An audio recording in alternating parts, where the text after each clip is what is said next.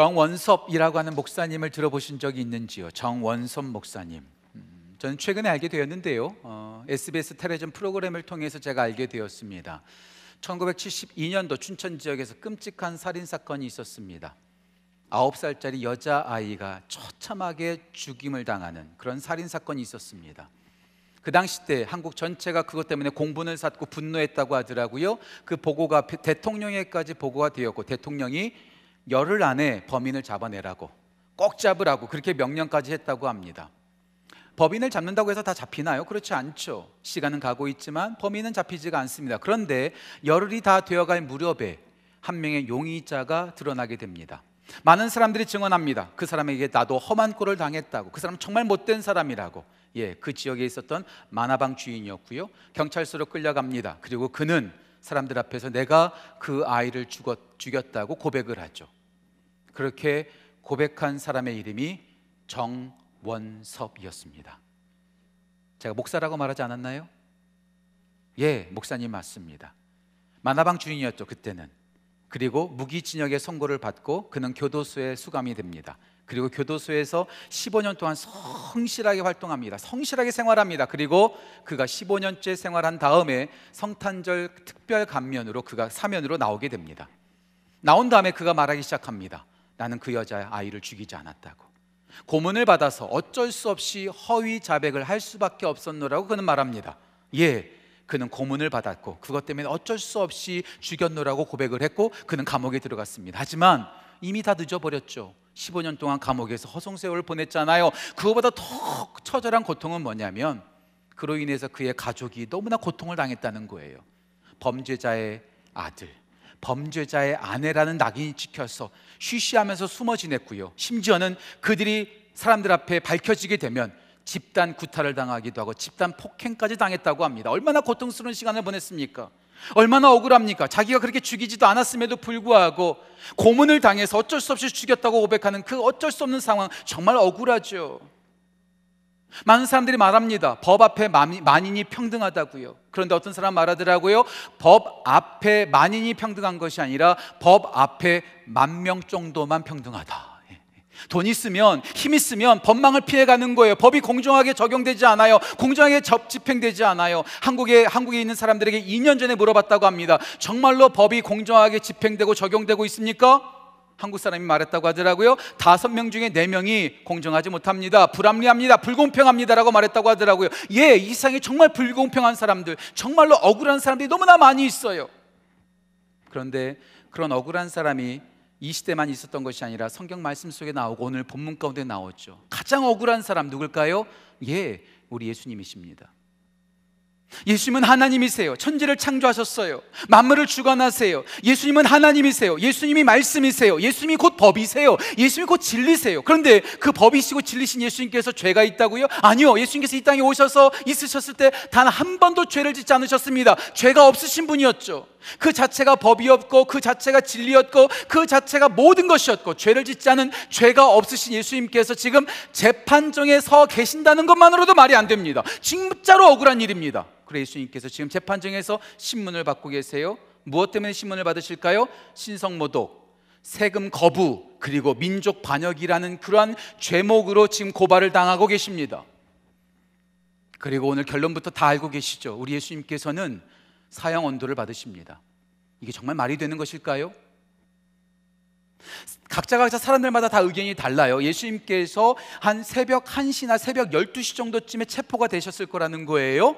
그리고 새벽에 그 재판이 진행됩니다. 그리고 빌라도가 예수님에게 십자가 형을 언도했던 시간이 아마도 새벽 6시였을 거라는 거예요.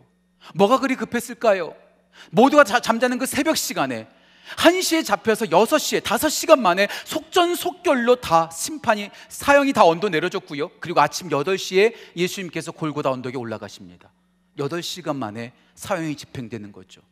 정말로 말도 안 되는 재판이었습니다. 그 재판정에 누가 있었을까요? 예, 대제사장과 종교 지도자들이, 있었고요. 그리고 빌라도가 있었고 수많은 군중들이 그 새벽 시간에도 그 재판정에 나와 있었습니다.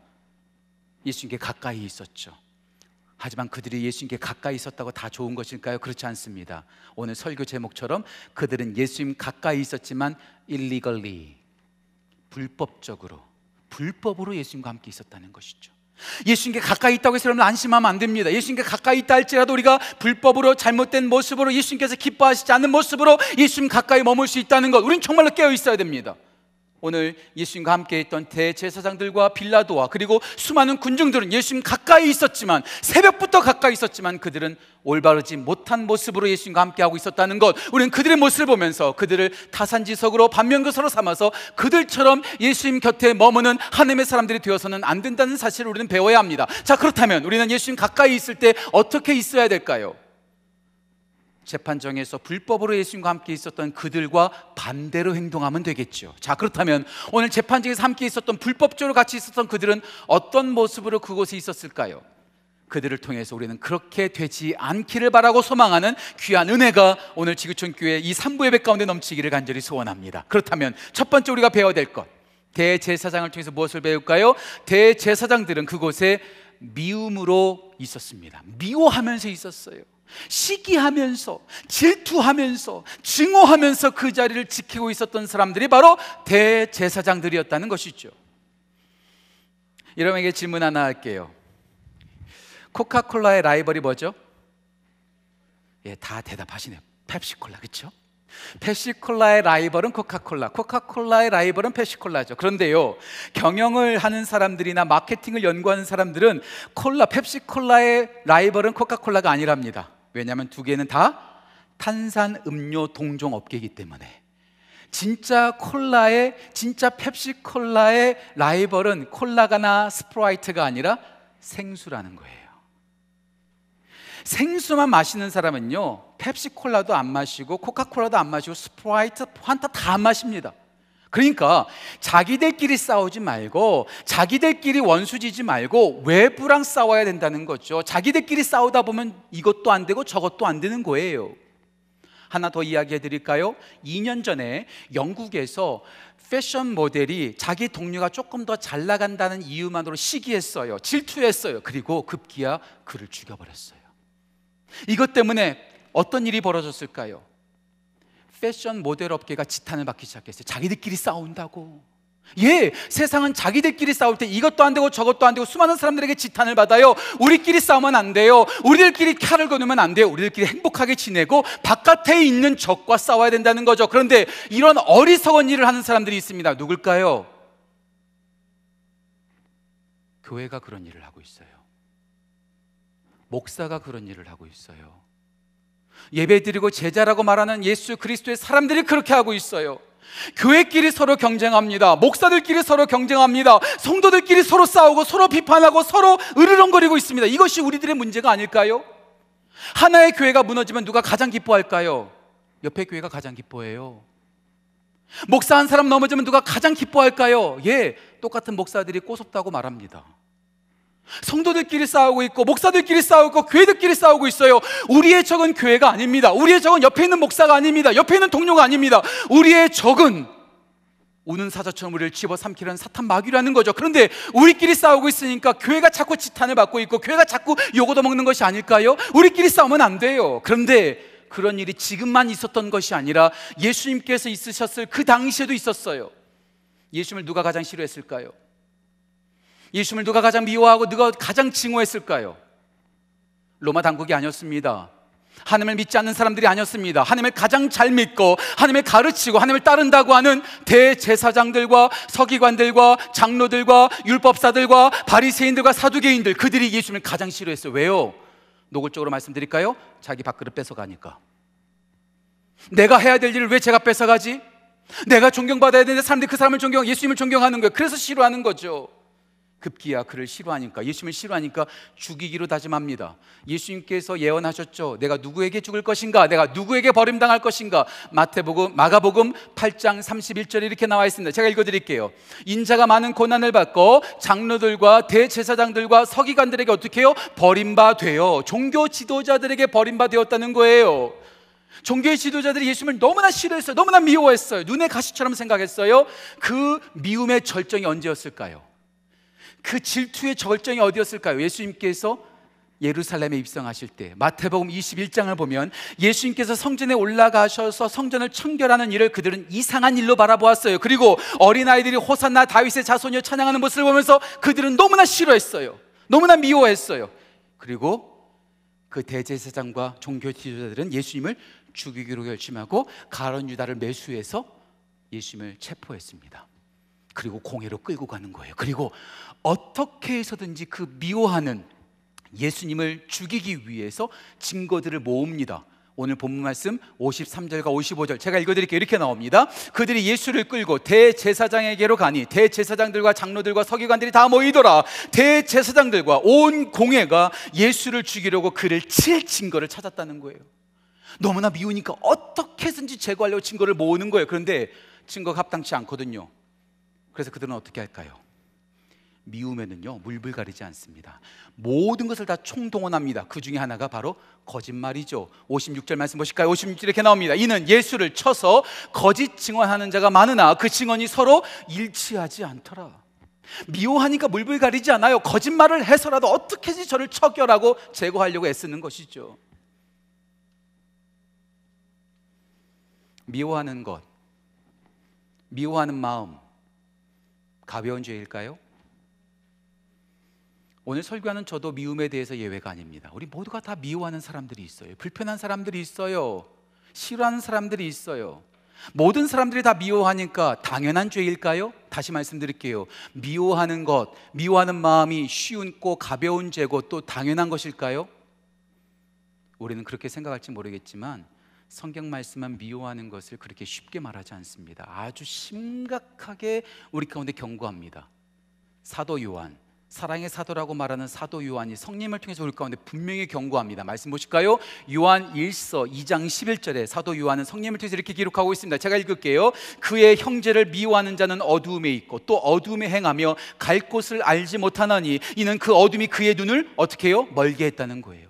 누군가를 미워한다는 것은 무슨 뜻이에요? 우리가 어두움 가운데 있다는 거예요. 그리고 눈이 멀었다는 거예요. 제가 분명히 말씀드릴게요. 100% 나쁜 사람 없습니다. 아무리 나쁜 놈도요 찾아보면 장점이 있어요. 좋은 점이 있어요. 그런데요 미워하잖아요. 장점 안 보여요. 강점 안 보여요. 좋은 점 안 보여요. 아니요. 그게 보이면은요 일부러 무시해요. 그리고요 약점만 찾아요. 잘못된 점만 찾아요. 문제만 찾아요. 그리고 비판해요. 어떻게 해서든지 눈이 멀어서 나쁜 점만 보는 것, 이게 바로 미움의 무서운 점이라는 거예요. 오늘 사도 요한이 그렇게 경고하고 있어요. 그런데요, 여기까지만이라도 다행이에요. 한 걸음 더 나아가죠. 말씀 같이 한번 볼까요? 요한일서 3장 14절과 15절 말씀 우리 한번 같이 한번 읽어봅시다. 요한일서 3장 14절 15절 같이 읽습니다.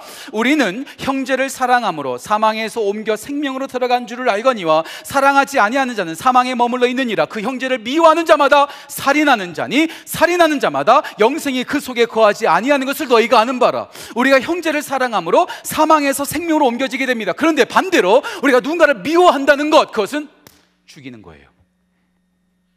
살인하는 거예요. 무서운 거죠. 마음속으로만 그랬다고요? 아니요. 우리가 형제를 미워하는 것은 죽이는 거고 살인자라고 말하고 있습니다. 한 번 더 말씀드릴까요? 여기까지만 돼도 다행이에요. 사도 요한은 성령을 통해서 한 걸음 더 나아갑니다. 요한 1서 4장 20절 말씀. 우리 이 말씀 진짜로 진지하게 같이 한번 읽어볼까요? 요한일서 4장 20절 같이 읽겠습니다. 누구든지 하나님을 사랑하노라 하고 그 형제를 미워하면 이는 거짓말하는 자니 보는 바 그 형제를 사랑하지 아니하는 자는 보지 못하는 바 하나님을 사랑할 수 없느니라. 하나님을 사랑한다고 하면서 형제를 미워해? 그러면 그건 거짓말하는 거야. 하나님 사랑하는 거 아니야. 보이는 형제도 사랑하지 않으면서 어떻게 보이지 않는 하나님을 사랑하는 거야? 사랑하지 못해. 무슨 말이에요? 거짓말 미워하는 사람은 어둠 속에 거할 뿐만 아니라 미워하는 사람은 사람을 죽이는 것일 뿐만 아니라 미워한다는 것은 하나님을 사랑하지도 않는다는 것, 하나님과 관계가 절단된다는 것. 이래도 미워하는 것이 가벼운 죄요, 쉬운 죄요, 당연한 죄일까요? 우리 그리스도인들은요, 이 미워하는 죄와 철저하게 싸워야 됩니다. 철저하게 씨름해야 됩니다. 그 미움 때문에 우리 모두가 죽어요. 하나만 더 말씀드릴까요? 누군가를 미워하면 미워하는 대상만 죽이는 것이 아니라 미워하는 당사자도 죽게 됩니다. 다시 말씀드릴게요. 내가 누군가를 미워하면 그 미움의 대상만 죽이는 것이 아니라 미워하는 나 자신도 죽습니다. 그 대표적인 예가 누굴까요? 사울 왕입니다. 사울 왕은 다윗이 정말 못마땅했어요. 질투했어요. 미워했어요. 어떻게든지 죽이려고 했어요. 그랬는데 어떻게 됐죠? 다윗은 잘 살았어요. 오히려 그렇게 미워했던 사울 왕이 악령에 시달리고 피폐해지고 이상한 기행을 하고 하나님께 버림을 받습니다. 예, 그래요. 누군가를 미워한 그 사람을 죽이는 것이 아니라 내가 죽는 거예요. 어둠 속에 머물러 눈이 머물게 되, 멀게 되죠. 사람을 죽이는 게 되죠. 하나님의 관계가 깨어지게 되죠. 다시 말씀드릴게요. 우리 예수님의 사람들은 미워함으로 누군가를 죽이는 사람들이 아니라 반대가 되어줘야 되는 것이죠. 대제사장들은 예수님이 미웠어요. 어떻게 해서든지 모든 것을 동원해서 죽이려고 지금 애쓰고 있습니다. 얼마나 비참합니까? 우리 예수님의 사람들은요, 미워하지 말고 사랑해야 돼요. 저도 이 말씀을 준비하면서, 예, 하나님, 전 철저하게 저주하지 않겠습니다. 미워하기보다 미워하는 마음이 들어오면 전 기도하겠습니다. 이런 다짐을 하고 있는데 제가 하나의 이야기를 제가 보게 되었어요. 19세기 말에 영국에서 정말 설교 잘하는 세 명의 목사님이 계셨답니다. Three star. 첫 번째 목사님이 찰스 스펄전. 두 번째 목사님이 캠벨 몰건. 여러분 한 번쯤은 들어보셨을 거예요. 마지막 세 번째가 F.B. 마이어. 이 세 분 목사님, 찰스 스펄전, 캠벨 몰건, F.B. 마이어. 정말 설교를 잘하시는 분들이었는데 이분들이 동시대 같은 지역에서 사역하신 거예요. F.B. 마이어 목사님께서 사역하고 있는데 캠벨 모간 목사님께서 어 저기 그 웨스트민스터에 오신 거예요. 목회를 시작하셨는데 너무나 설교를 잘하니까 FB 마이어 목사님이 섬기는 교회 성도들이 그쪽 교회로 다 옮겨가는 거예요. 아, 저는요, 이게 마음에 와닿더라고요. 한번 생각해 봐요. 우리 교회 성도들이 옆에 있는 교회 목사님이 설교 잘한다 다 그쪽으로 가면 얼마나 마음이 아프겠어요. FB 마이어 목사님이 너무나 낙심이 돼서 하나님께 기도했답니다. 하나님 이게 뭡니까? 이게 뭡니까? 왜 도대체 이런 일이 저에게 있습니까? 막 화가 나는 거죠. 근데 그때 하나님께서 FB 마이어 목사님에게 자꾸 이런 메시지를 주시는 거예요. 캠벨 목, 캠벨 모간 목사를 저주하거나 미워하지 말고 축복하라. 축복하라. 축복하라. 자꾸 그런 메시지를 주시니까 이 FB 마이어 목사님이 순종한 거예요. 순종하고 기도하기 시작했어요. 그때 아주 유명한 기도가 시작됩니다. 하나님, 제가 캠벨 모간 목사님을 축복합니다. 그 교회가 부흥하여 미어 터지게 해주십시오. 그리고 너무나 사람들이 많이 모여서 들어가지 못하는 사람들은 우리 교회로 보내주십시오. 너무나 멋진 기도 아니에요? 그게 미어 터지게 하시고 못 들어가는 성도들을 우리 교회로 보내주세요. 예, 예수님의 사람들은 누군가를 미워하고 증오하고 약점 찾아내고 죽이는 사람들이 아니라 그들을 위해서 기도하고 복을 주고 축복하는 사람들이 바로 예수님의 사람들이죠. 왜 그럴까요? 우리 예수님께서 그렇게 우리 가운데 말씀하셨잖아요. 마태복음 5장 44절 말씀, 원수를 사랑하고 너희를 박해하는 자를 위하여 어떻게 하라고요? 기도하라고요. 미움의 미움으로 증오의 증오로 비판의 비판으로 대항하는 것이 아니라 나를 미워하고 나를 공격하고 나를 어렵게 하는 사람들을 위해서 사랑하고 축복하는 것. 예. 우리 모두는 어느 편에 서겠습니까? 대제사장처럼 미워하면서 죽이는 사람이 되겠습니까? 아니면 예수님처럼 사랑하면서 살리는 사람이 되겠습니까? 여러분 어떻게 하시겠어요? 전 날마다 기도해 하나님 제가 미워하는 사람들, 저를 불편한 사람들 그들을 위해서 기도합니다. 그들에게 복을 주십시오. 그들에게 은혜를 주십시오. 예. 하나님의 사람들은 미워하면서 죽이는 사람들이 아니라 사랑하고 기도하면서 좋은 점을 발견하고 그들을 칭찬하고 그들을 격려하면서 살리는 사람들이 바로 예수 그리스도의 사람이라는 것. 저를 포함하여 우리 모든 지구촌 가족들이 미워하면서 죽이는 사람들이 아니라 사랑하면서 살리는 우리 모두가 되기를 간절히 소원합니다. 대제사장들은 미워하면서 예수님을 죽이려고 했어요. 근데 저는 100% 믿습니다. 우리 예수님은 그들을 미워하지 않았을 거예요. 속으로 기도했을 거예요. 그들을 불쌍히 여겼을 거예요. 예수님처럼 사랑으로 살리는 우리 모두가 되시기를 권면하고 축복합니다. 두 번째 우리가 기억해야 될 것, 빌라도를 통해서 배우는 거죠. 빌라도는 어떻게 거기에 있었을까요? 빌라도는 침묵으로 있었습니다. 침묵하면서 있었어요. 자, 대제사장들과 공회가 예수님께 사형 온도를 내립니다. 얼굴에 침을 뱉습니다. 예수님의 얼굴을 주먹으로 칩니다. 손바닥으로 치면서 조롱합니다. 얼마나 예수님께서 아프셨을까요? 그런데요, 대제사장들과 공회는 예수님을 신성 모독으로 사형에 해당된다는 정죄를 했지만 죽일 권한은 없어요. 왜요? 식민지기 때문에 로마 당국에서 사형 언도를 내리고 집행하는 거지 그들에게는 그럴 만한 권력과 그럴 만한 힘이 없었어요. 그러니까 그 새벽에 예수님을 죽이겠다고 그 새벽에 빌라도에게 보내는 거예요. 빌라도에게 보내서 거기에서 결정이 돼서 죽이려고. 그러면서 빌라도에게 보내면서 고발합니다. 그 고발하는 내용이 오늘 본문 말씀 속에 나오지 않지만 누가복음 23장 1절과 2절에 등장하고 있는데요. 제가 읽을게요. 이렇게 나옵니다. 무리가 다 일어나 예수를 빌라도에게 끌고 가서 고발하여 이르되 우리가 이 사람을 보매 우리 백성을 미혹하고 가이사에게 세금 바치는 것을 금하며 자칭 왕 그리스도라 하더이다.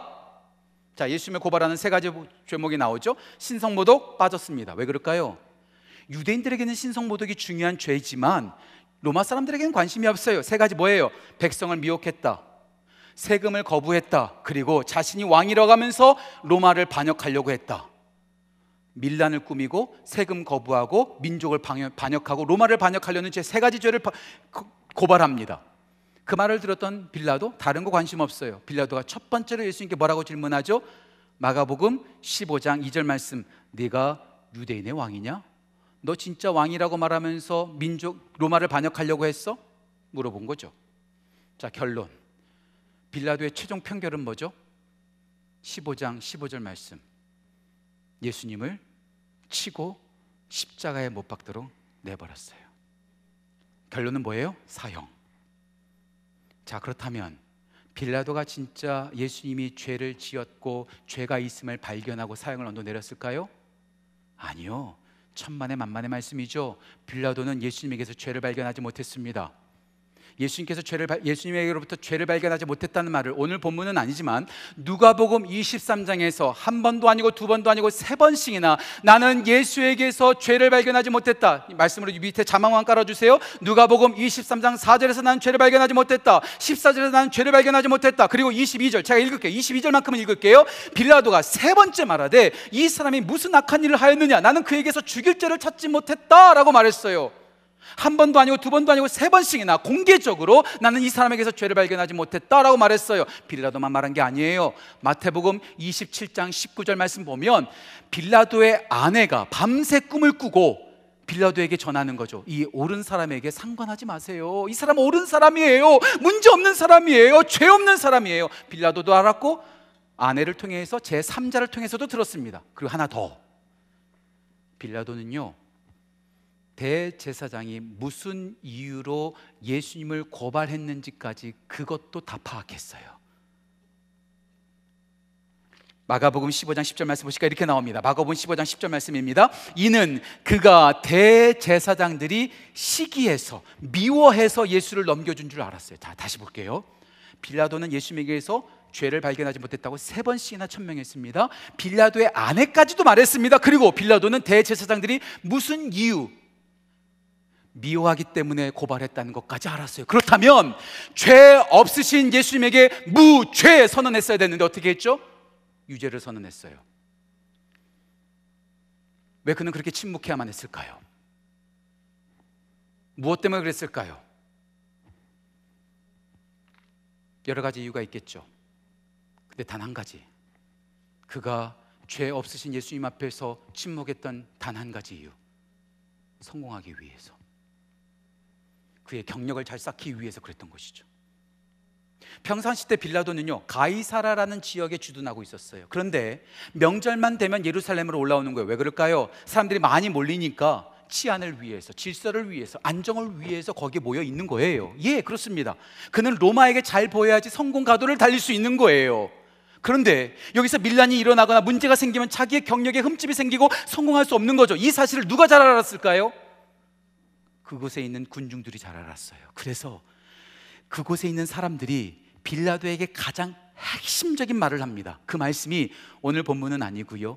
요한복음 19장 12절에 나와 있어요. 잘 보세요. 요한복음 19장 12절 제가 읽겠습니다. 빌라도가 빌라도가 예수를 놓으려고 힘썼으나 유대인들이 소리질러 이르되 이 사람을 놓으면 당신은 가이사의 충신이 아닙니다. 무릇 자기를 왕이라는 자는 가이사를 반역하는 겁니다. 당신 이 예수를 살려두면 당신은 가이사의 충신이 아닙니다. 작칭 왕이라고 하는 이 사람을 위협적이지 않다고 해서 그냥 가만 내버려 두면 당신은 가이사에게 반역하는 겁니다. 밀란이 일어날 것 같은 거예요. 가이사의 충신이 아니라는 오해도 받을 수 있는 거예요. 그래서 그는 죄 없으신 예수님 앞에서 침묵하고 예수님을 십자가에 내몹니다. 십자가에 내모는 것이죠. 그리고 그는 예수님께 사형을 언도내립니다. 15장 15절 말씀 보실까요? 이렇게 나와 있습니다. 15장 15절 빌라도가 무리에게 만족을 주고자 하여 바라바는 놓아주고 예수는 채찍질하고 십자가에 못 박히게 넘겨주니라. 근데 저는 이렇게 이 말씀이 이렇게 안 읽혀요. 저 이렇게 읽히지 않아요. 빌라도가 무리에게 만족을 주고 아니 이렇게 안 읽혀요. 이렇게 읽히는 것 같아요. 빌라도는 자기 자신이 만족하기 위해서 성공하기 위해서 경력에 흠집이 나지 않기 위해서 바라바를 놓아주고 예수를 십자가에 못 박히게 넘겨주니라.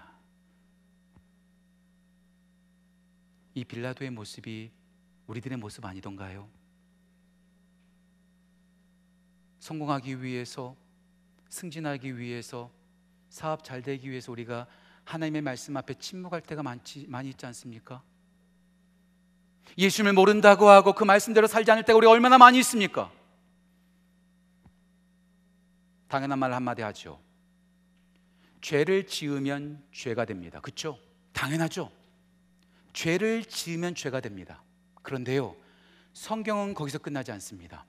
죄를 지어서 죄가 되는 것은 당연한 것이고 한 걸음 더 나아가서 선을 행할 줄 알면서도 행하지 않는 것도 죄라고 말합니다. 야고보서 4장 17절 말씀이죠. 다시 말씀드릴게요.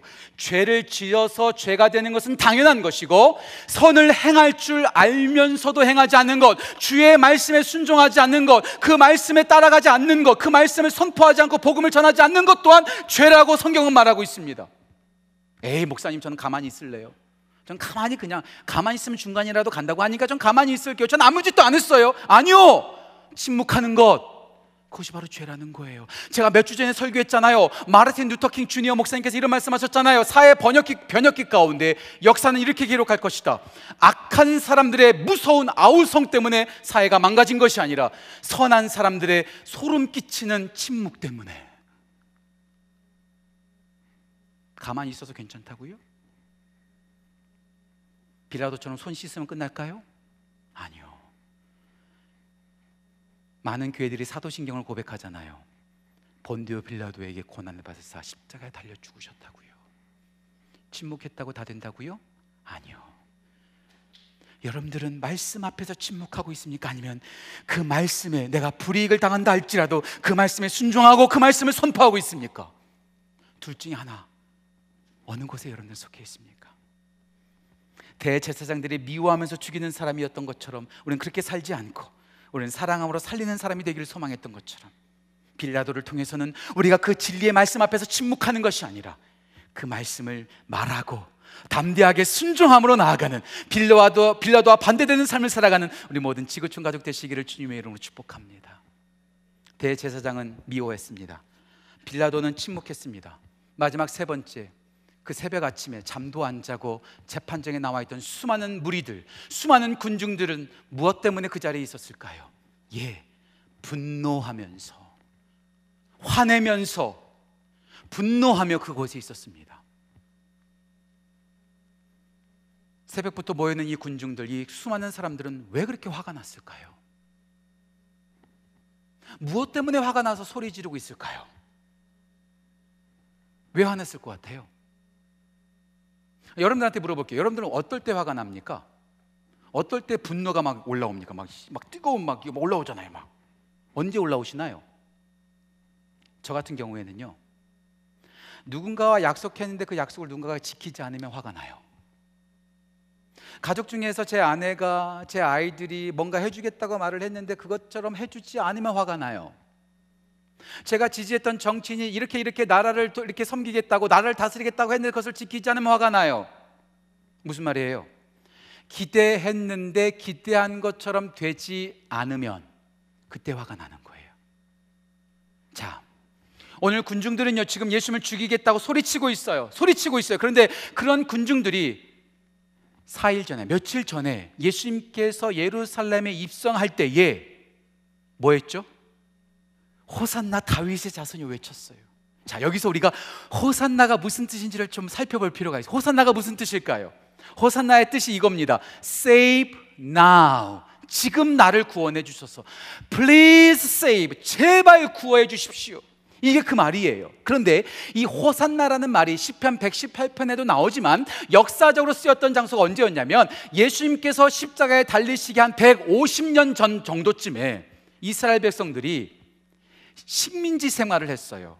안티쿠오스 4세라고 하는 그러한 지역의 왕 에게 식민지 생활에서 조금 어렵지만 잘 들어보세요. 그 식민지 생활을 했는데 그때 마카비라고 하는 인물이 등장했어요.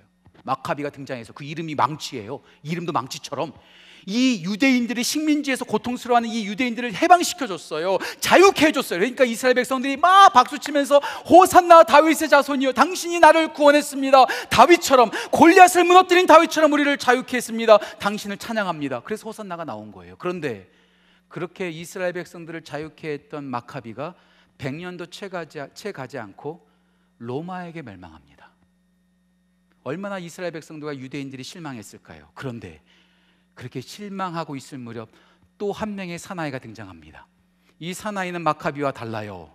들어보니까 풍랑도 잔잔케 했대요. 모든 질병도 치료했대요. 물고기 두 마리와 보리떡 다섯 개로 오천 명을 먹였대요. 심지어는 죽은 자도 살렸대요. Wow! 이런 사람이 지금 예루살렘에 입성하러 오니까 와! 드디어 우리를 로마로부터 해방케 해주겠구나. 우리를 구원해 주겠구나. 호산나, save now. Please save 우리를 구원해 주세요. 당신이 다윗의 자손입니다. 골리앗을 무너뜨렸던 것처럼 저 빌라도를 무너뜨려 주십시오. 그렇게 기대했는데 강력한 메시아, 강력한 구원자를 기대했는데 며칠 지나지 않아서 지금 예수님이 어떻게 하고 있어요? 빌라도 앞에서 가만히 서 있는 거예요. 너무나 연약한 구원자. 너무나 찌질한 구원자. 우리는 그렇게 그런 구원자를 원하지 않았어. 우리는 강력한 메시아, 다윗과 같은 메시아를 원했는데 그 기대가 충족되지 않으니까 화가 나는 거예요. 열받는 거예요. 저런 구원자 필요 없다. 십자가에 죽여버려라. 그렇게 분노하고 있는 것이죠. 우린 여기서 한 번 더 질문해 볼 필요가 있습니다. 전 여러분들에게 한 가지 질문을 해 볼게요. 여러분 진지하게 속으로 대답해 보세요. 여러분들은 어떤 하나님을 믿고 그 하나님께 무엇을 기대하고 계십니까? 믿는다는 것은 기대하는 거잖아요. 여러분들은 어떤 예수님을 믿고 있고 그 예수님께 무엇을 기대하고 있습니까? 혹시 오늘 군중들이 로마로부터의 해방을 원했던 것처럼 여러분들이 원하는 것만 기대하고 있지 않습니까? 하나님 제가 하나님을 믿을 테니까 신앙생활 잘할 테니까 저에게 돈 좀 주세요. 승진 좀 하게 해주세요. 건강을 좀 주세요. 저 집 좀 구입하게 해주세요. 주식 대박 나게 해주세요. 제 자녀들 잘 되게 해주세요. 그리고 그렇게 기대했던 바가 이루어지지 않으면 하나님께 똑같이 분노하면서 하나님 이게 뭡니까? 신앙생활 이렇게 열심히 하고 주일날에도 골프 치러 가지 않고 여기 나와 있는데 이게 뭡니까 하면서 우리는 분노하고 있는 그 사람들과 똑같은 사람들 아닌가요? 분명히 말씀드릴게요. 우리 하나님은 우리 가운데 돈을 주세요. 부자 되게 해주세요. 주식도 대박 나게 해주세요. 건강도 주세요. 승진 되게 해주세요. 하지만 그것은 하나님께서 우리에게 주시는 우선순위에서 저 뒤에 있어요. 주실 수도 있고 주시지 않을 수도 있어요. 하지만 우리 하나님께서 분명히 주시는 것, 분명히 약속하신 것이 있어요. 그것은 바로 뭘까요?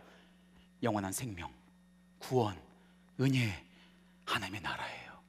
이미 우리에게 주셨어요. 근데 우리는 하나님을 구원하시는 하나님, 하나님 나라의 하나님을 우리 생각하지 않아요. 그런 예수님으로 믿지 않아요. 돈 주시는 예수님, 건강 주시는 예수님, 승진시켜 주시는 예수님으로 생각하니까 그것이 이루어지지 않으면 여기 나와 있는 군중들처럼 똑같이 소리 지르고 있어요. 그런 하나님 필요 없다고. 그런 예수님 필요 없다고. 예수님을 십자가에 못 박으라고 외치는 이 다수의 무리를 손가락질할 사람이 여기 가운데 저를 포함해서 누가 있겠습니까? 다 똑같죠. 예수님은 수많은 사람들의 목소리에 십자가로 끌려가십니다. 민주주의의 핵심은 다수결이죠. 다수가 선택하면 그것이 맞는 거예요. 민주주의에서는요. 자, 그렇다면 예수님께서 합리적으로 십자가에 달리셨을까요? 다수가 선택했으니까 예수님께서 십자가에 죽는 것이 당연한 것일까요? 만약에 다수의 의견이 맞다면 출애굽한 이스라엘 백성들은 가나안 땅으로 들어가지 않고 예굽으로 다시 컴백했어야 돼요. 왜 그럴까요? 가데스 바네아에서 12명의 정탐꾼을 보냈을 때 여수와 갈레만 제외하고 나머지 10명은 다 부정적인 보고를 냈어요. 다수가 맞다면 다시 돌아가야 돼요. 느바갓네살 왕이 금신상을 만들어 놓고 모두 다 절하라. 절하지 않으면 풀무불에 다 집어넣어서 죽일 거다. 수많은 사람이 다 무릎을 꿇습니다. 다 무릎을 꿇고 우상 숭배하니까 우리도 우상 숭배하는 게 맞을까요? 아니요. 다니엘의 세 친구는 무릎 꿇지 않았어요. 절하지 않았어요.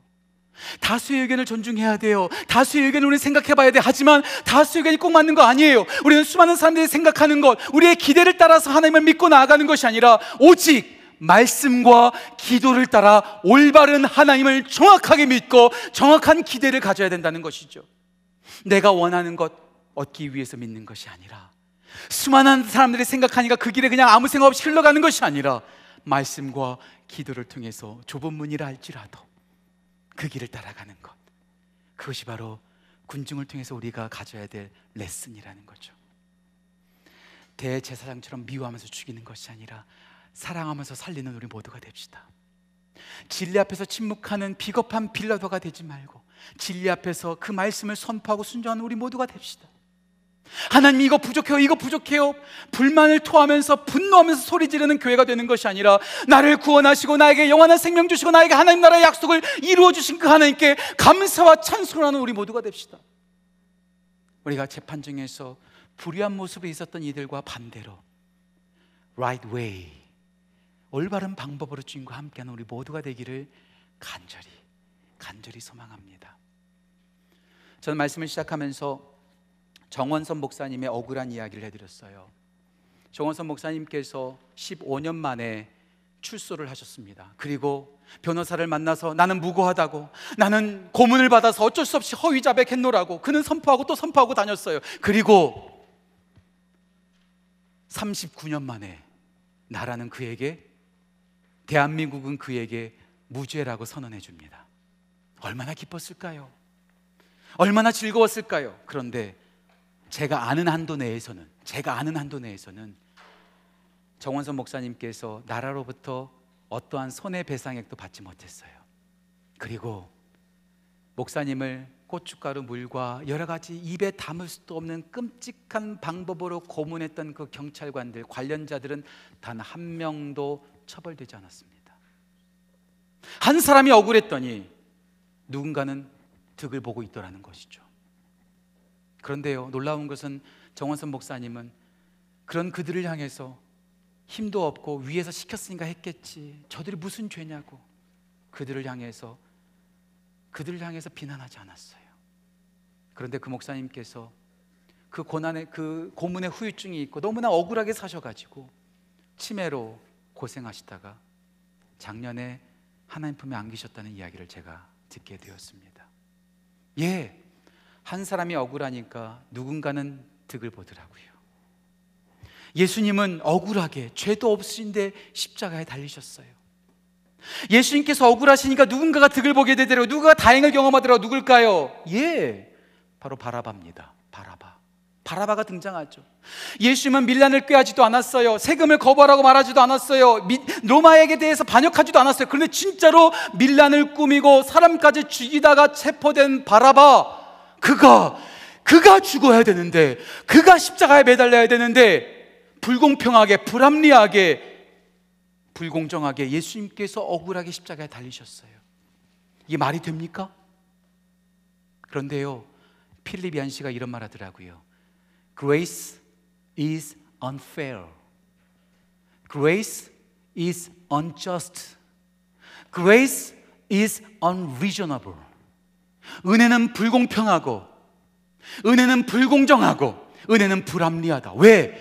죄인된 우리가 마땅히 죽어야 되는데 우리가 살아나고 죄가 없으신 예수님께서 억울하게 십자가에 달려 죽으셨기 까닭에 이것이 바로 은혜요. 이것이 바로 불합리한 은혜라는 거예요. 예.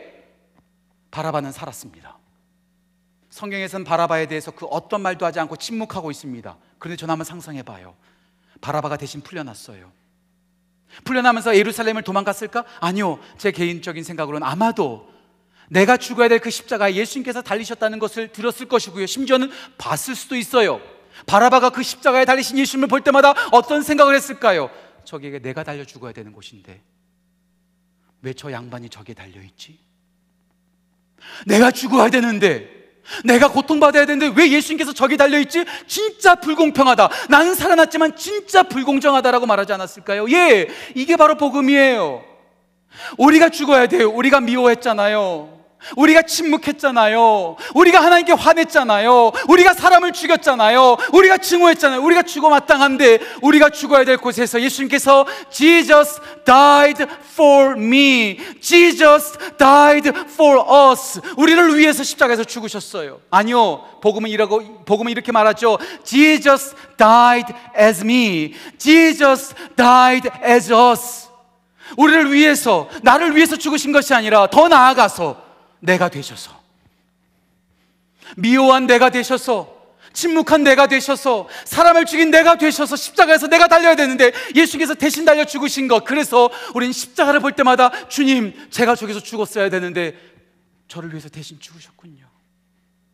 감사합니다. 그 은혜에 감격합니다. 주님의 억울함이 나에게 기쁨이 되었습니다. 주님의 죽으심이 나에게 생명이 되었습니다 그래서 하나님의 사람들은 십자가를 볼 때마다 그 고백으로 감사하는 거죠. 우리 모든 지구촌 가족들 미워하지 맙시다. 침묵하지 맙시다. 분노하지 맙시다. 그런 나를 위해서 십자가에서 죽으신 예수님을 바라보며 감사의 고백을 하는 우리 모두가 되었으면 좋겠어요.